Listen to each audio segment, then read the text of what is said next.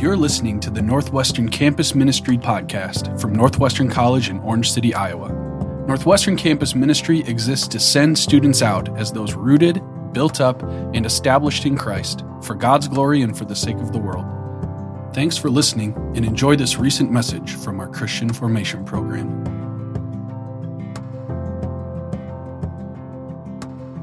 In mid July of 1960, the famous writer and Christian apologist C.S. Lewis was devastated by the death of his wife, Joy, who had been struggling with bone cancer for almost four years. As a way to cope with his grief, he decided to record his thoughts and feelings in writing. The result was his extraordinary book entitled A Grief Observed. During the next 40 to 45 minutes, we here tonight are to imagine that we are silent and invisible witnesses of various agonizing moments for C.S. Lewis during the first two months of his grieving process. Moments when he expresses in blunt and honest language many of his most passionate emotions and intellectual struggles during that most difficult time. Joy's painful death certainly did test the faith of C.S. Lewis, but he did not lose his faith as a result of his anger and his questionings. On the contrary, he emerged from his time of grief with a more robust and mature faith. Over two months ago, I began to record my thoughts and my feelings about Joy's death. I have referred to her as H to, re- to disguise her identity which is an abbreviation of her first name, Helen, a name that no one ever used, even herself. I wonder what H would think of these notes. I wonder myself, are they merely morbid? I once read a sentence in a novel I lie awake all night with toothache. And I lie awake all night thinking about the fact that I am lying awake with toothache. That sentence is very true to life. Very true. A part of every misery is not only that we suffer, but that we are constantly thinking about the fact that we are suffering. I now live in grief every day. And I also think every day of how I am living in grief. So, are these notes nothing more than the recording of the monotonous march of my mind? around this one subject this subject of grief. But what am I to do? I need something to ease my pain, to numb my mind. And reading is not enough. Perhaps if I write it all down, we have not all of it, but some of it. Perhaps if I write it down, I shall somehow get out of it, at least a little.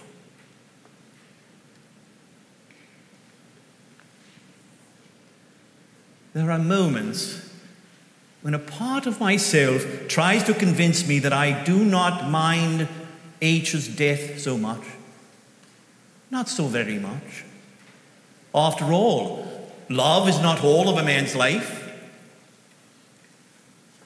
I was happy before I ever met H. Come now, I shan't do so badly.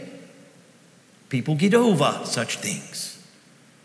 This small voice of reason seems to be making a very good case until some sharp, hot stab of memory accosts me, and that small voice of reason vanishes like, like an ant before the mouth of a furnace.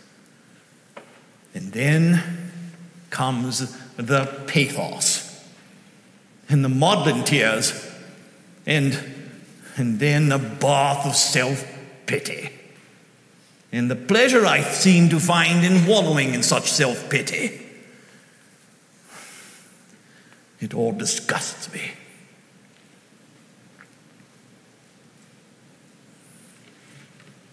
I have become aware that I am an embarrassment to almost everyone I meet these days. In the street, at work, at the club, as I see people approaching me, I can tell that they are trying to decide if they shall say something about Joy's death or if they shan't. I hate it when they do and I hate it when they do not. And some of my friends, I can tell, so dread an encounter with me that they have been avoiding me for days. Perhaps the bereaved should be put in some separate settlement, like the leper.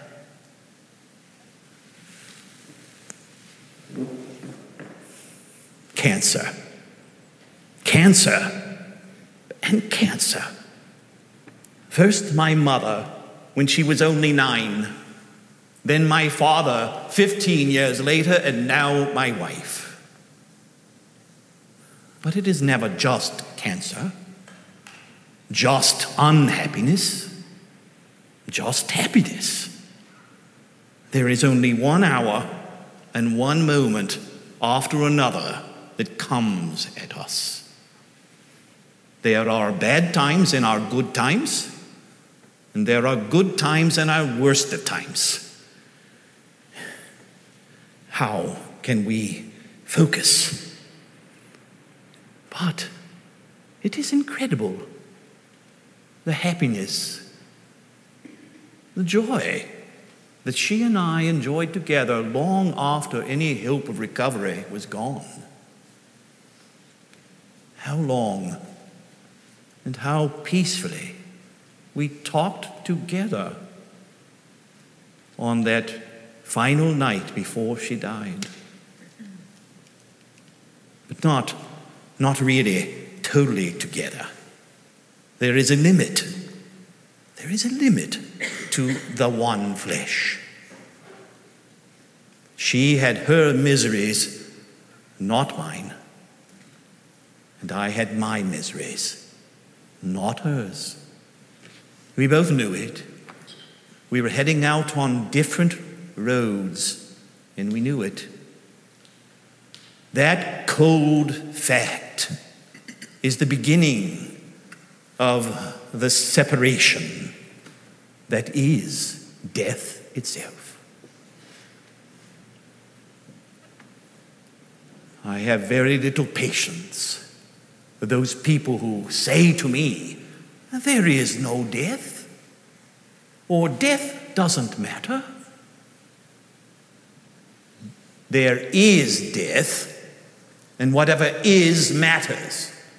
And whatever happens has consequences. And those consequences are irreversible and irrevocable. She is dead. She died. Is that word so difficult to understand?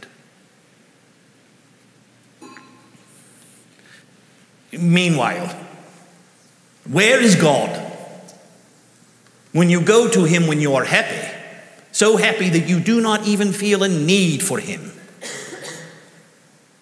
you will go to Him if you remember yourself with gratitude and praise. And you will be, or so it feels, welcomed with open arms. But go to Him when your need is desperate, and what do you find? a door slammed in your face, and the sound of bolting and double bolting on the inside. After that, silence. Silence. What am I to make of this silence of God? Why does He seem so present in our times of prosperity and so very absent in our times of trouble? I tried to discuss this just this afternoon with one of my colleagues, and he eventually pointed out to me that Christ himself had time, had a time when he seemed to feel abandoned. Why hast thou forsaken me? Christ cried from the cross. I know he said this, but it does not help me to understand God's silence. Not one bit.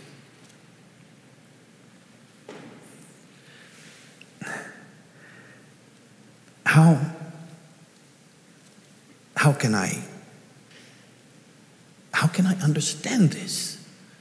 He he seems he seems so absent. I do not think there is danger of my concluding that God does not exist. The danger is that I may come to some conclusions about God that are quite dreadful. I do not fear the conclusion, ah, so God does not exist after all. No. What I fear is the conclusion, ah, this is what God is like after all. Deceive yourself no longer.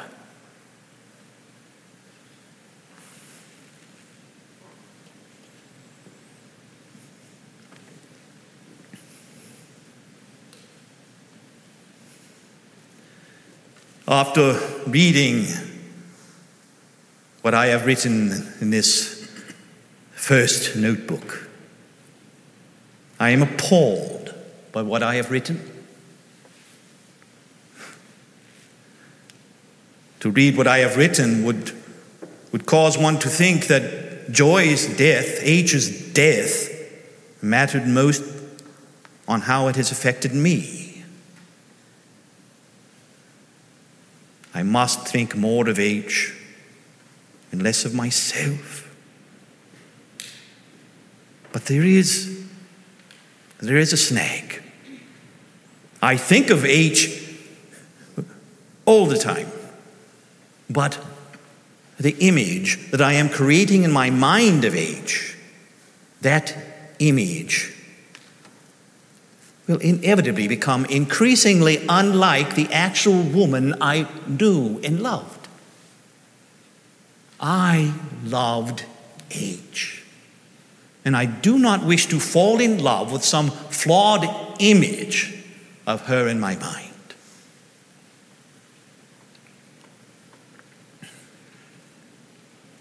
Now that H is gone, I try, I try to pray for her, but I am bewildered. I come up against a ghastly sense of unreality, as if I am speaking in a vacuum about a non entity. Where is H now? Some very kind people say that she is, she is with God. Very, very certain that she is in one sense. In, indeed, she is like God, incomprehensible, un, unimaginable. But I cannot, I cannot fathom that. In my body, in my heart, my body and my heart cry out for her to come back. Come back. And I know what I want is impossible. What I want, I cannot have. I want the old life. I want the old laughter, the old jokes. I even want the tiny, commonplace things. They tell me that she is happy now, that she is at peace because she is in God's hands. But if so, she was in God's hands all the time. And if so, I knew what God's hands did to her here. What chokes every prayer and every hope is all the memories of all the prayers and all the false hopes that we had, brought on by false diagnoses, by strange remissions, by one temporary recovery that might have ranked as a miracle. Step by step, we were led up the garden path. And time after time, when he seemed to be most gracious, he was really preparing the next torture.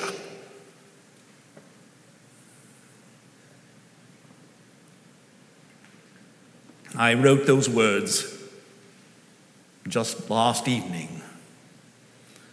And now that I reread them in the light of day, I realize that they were a shout, a scream.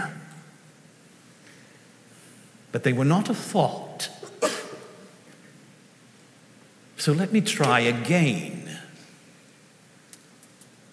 Is it rational to believe in a bad God? Is it rational to believe in a cosmic sadist? Is God unjust? Is he unreasonable? Is he vindictive? Is he cruel? To get to the very root of the matter, if all of reality is meaningless, why? Why bother? What is the point of trying to think about God or about anything for that matter?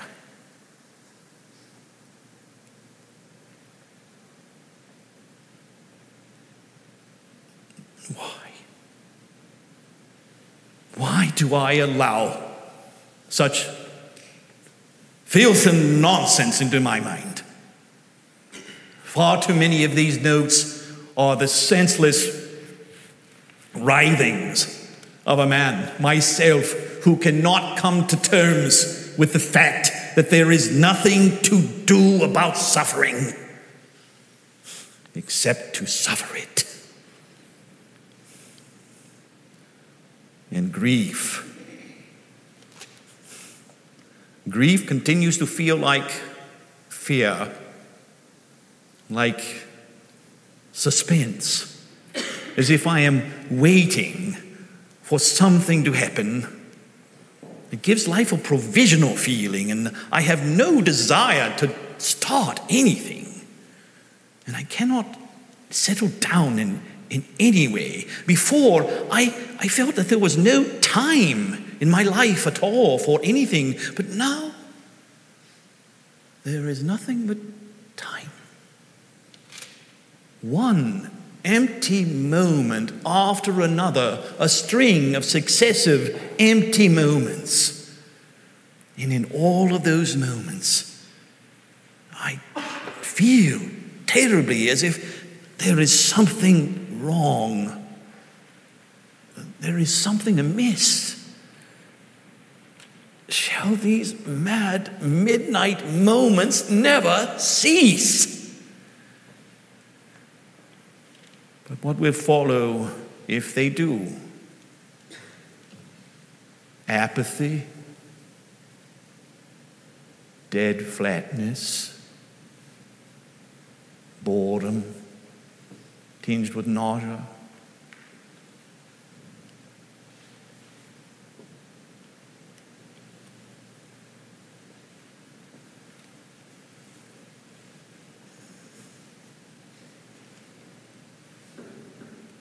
Feelings, feelings, and feelings and feelings.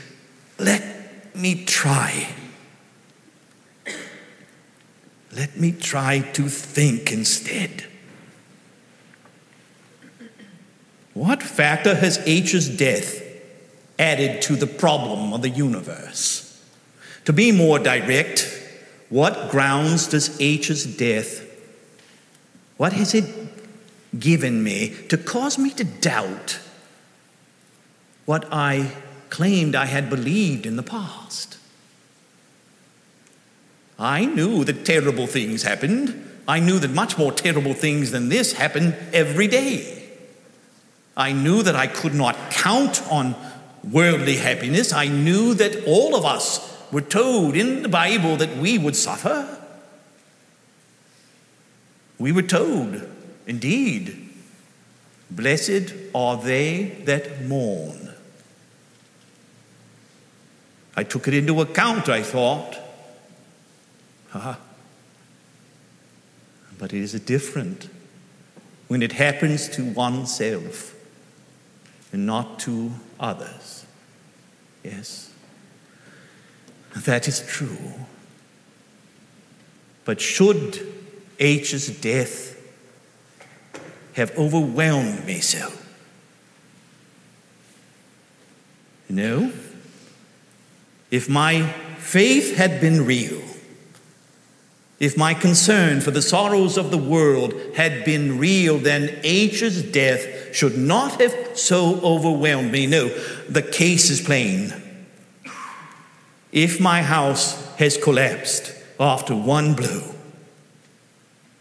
my house was nothing more than a house of cards. My so called faith, if it had been real faith, and my so called sympathy for the sorrows of the world, if it had been real sympathy, then I think that I should not have been so overwhelmed by H's death.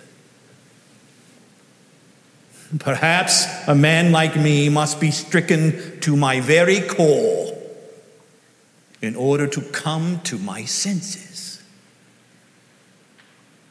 Perhaps for a man like me, only torture, only torture can bring me to the truth.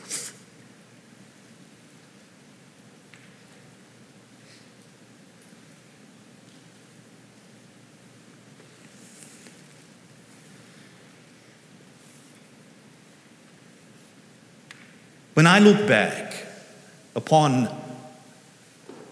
my rhetoric about the cosmic sadist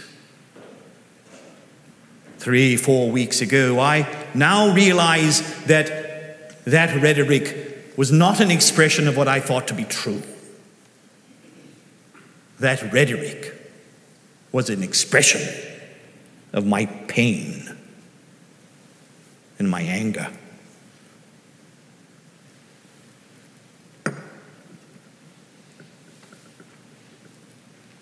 I took, I got from that rhetoric of anger the only pleasure a man in anguish can get. It was my way of hitting back. It was my way of getting it off my chest. And it helped ease my grief, but only for a moment. Now, when I think back upon the barrage of physical pain that H endured in her final weeks and days, I am forced to ask what is grief compared to constant physical pain. Despite what some say, there is no denying that at times the body can suffer, suffer terribly, 20 times as much as the mind. And I think back on those days, her terrible pain as a result of the bone cancer. I remember that I found it at times unendurable. And I would babble to myself, if only I could bear her pain, if only I could bear the worst, or even some of it instead of her. But that wish, there was nothing staked upon it. If it became possible, then I would find how sincerely I meant it.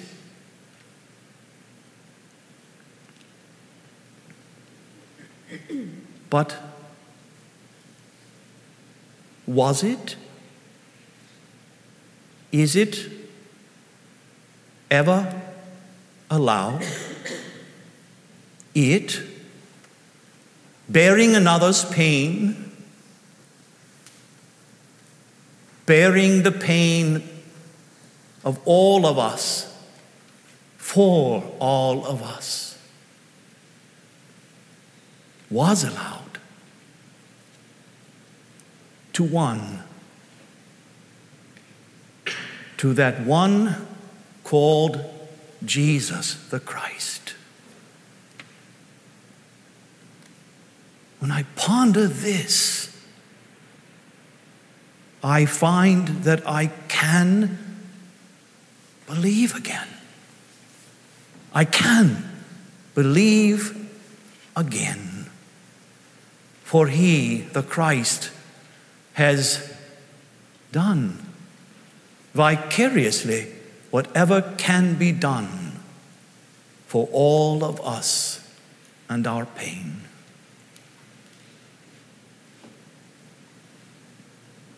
And he says to me, You cannot bear her pain, and you dare not.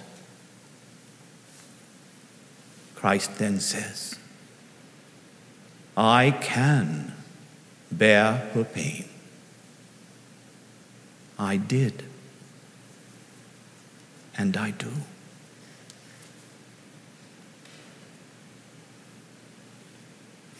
Something very unexpected has happened. It happened this morning. For various reasons, my heart was lighter than it has been for several weeks. When I first awoke, I noticed that after several days of dark gray skies, the sun was shining and there was a breeze. And then when I least mourned H's death, I remembered her best. I think I can explain this change. When our eyes are filled with tears, we cannot see clearly. In other words, if we want something too desperately, we cannot get it. And thus, I now realize that that door to God is no longer slammed shut. Had my own desperate, frantic cries slammed that door in my face? Those times when your soul is filled with nothing but your own frantic cries and needs are those times when even God cannot help you. Because you have become like the drowning man who cannot be helped because all that he does is he clutches and he grabs. And my own frantic cries within and without deafened me to the voice that I so longed to hear.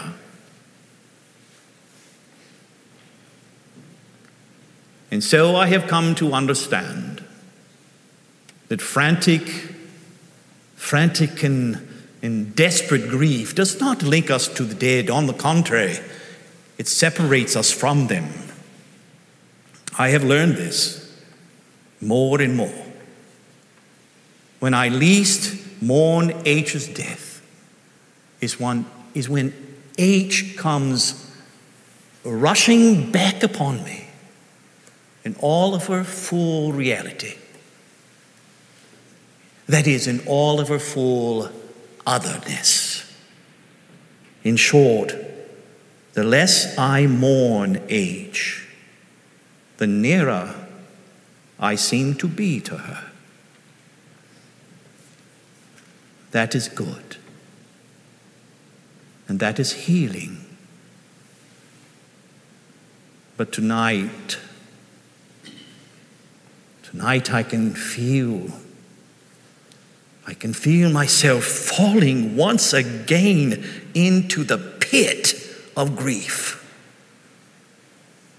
Once more, feeling a young despair and grief, the angry words, the bitter resentment, the constant tears.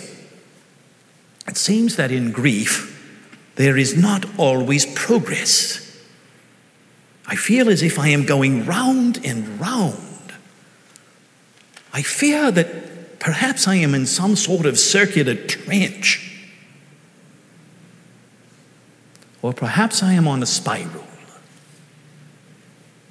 But if a spiral, am I going upward or am I going downward?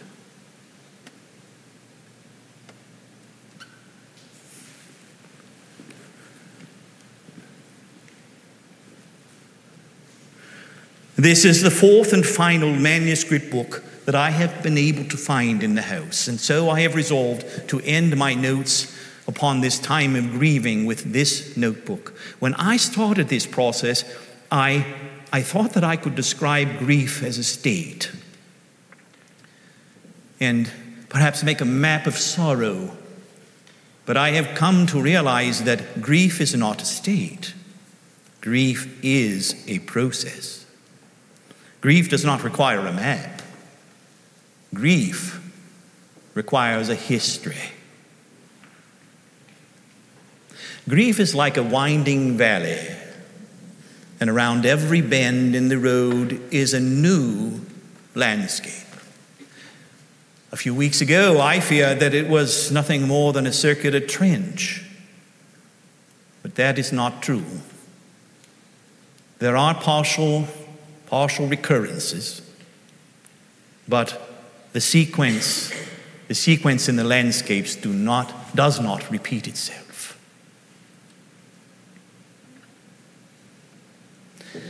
When I look back upon these notes, I realize that they have been about me and about H and about God in that order exactly the order and the proportions that they should not have been.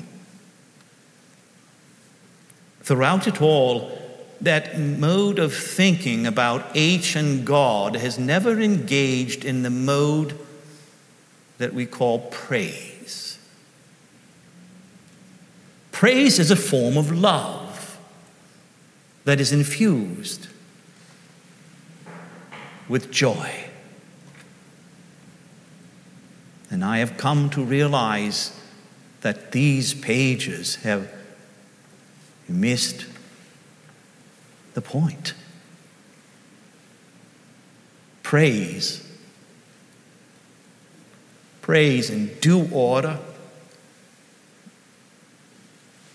Praise for God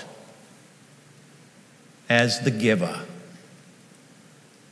the giver of life in praise for H. My earthly beloved, the gift. She was the gift, the gift of the giver. The early days of my grief, I worried that I would somehow forget, I worried that I would forget H's appearance. But since then, I have come to realize that images are not that important. Images, whether in photographs or in our mind, are not really that important because they are simply the links to the reality that we crave and that we need. There is a parallel on a much higher sphere.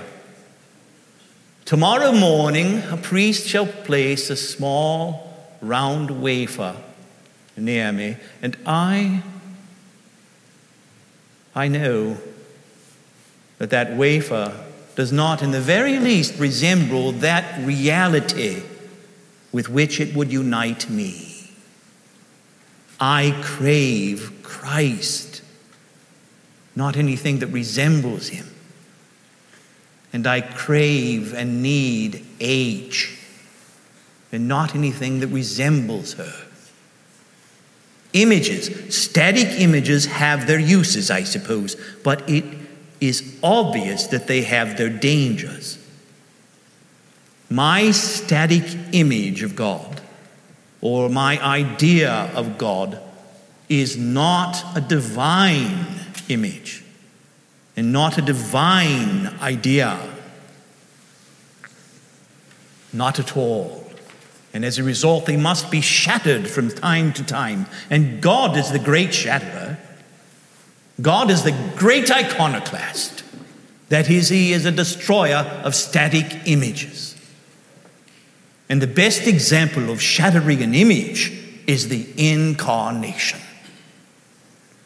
Because the incarnation put to ruins all previous images of the Messiah. All reality, all reality is a iconoclast, a destroyer of static images. My earthly beloved, H, constantly triumphed over any image or static idea that I had created of her, and I wanted her to be so. I wanted her in all her resistances and in all her unexpectedness.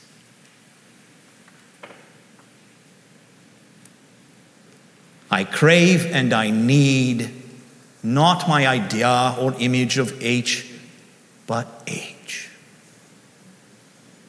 I crave and I need not my idea or image of God, but God.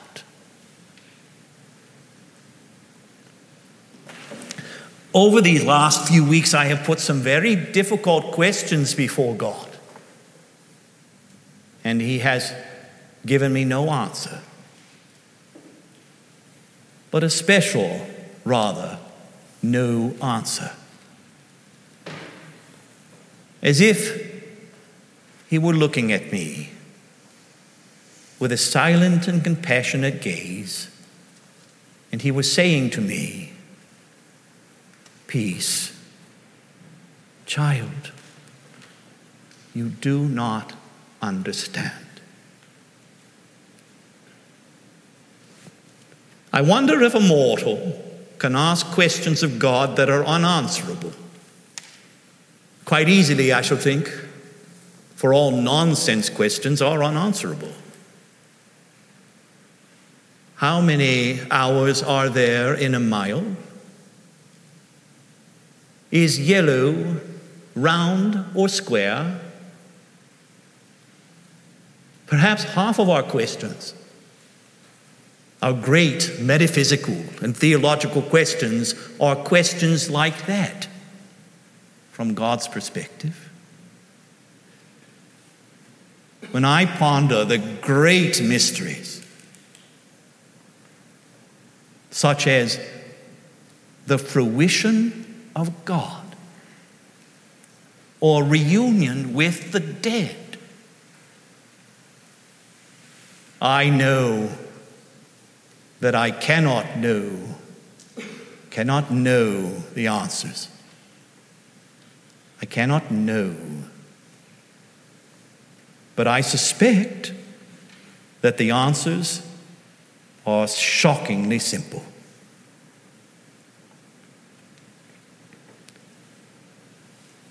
Very early in my grieving process, I wanted my dead earthly beloved to return to me. But how wicked it could be if we could to call the dead back to us. In her final moments, she said, not to me, but to the chaplain, I am at peace with God. She smiled, but not at me. To quote the final line of Dante's masterpiece, Poi se torno al fontana. Translation. And then she returned to the eternal fount.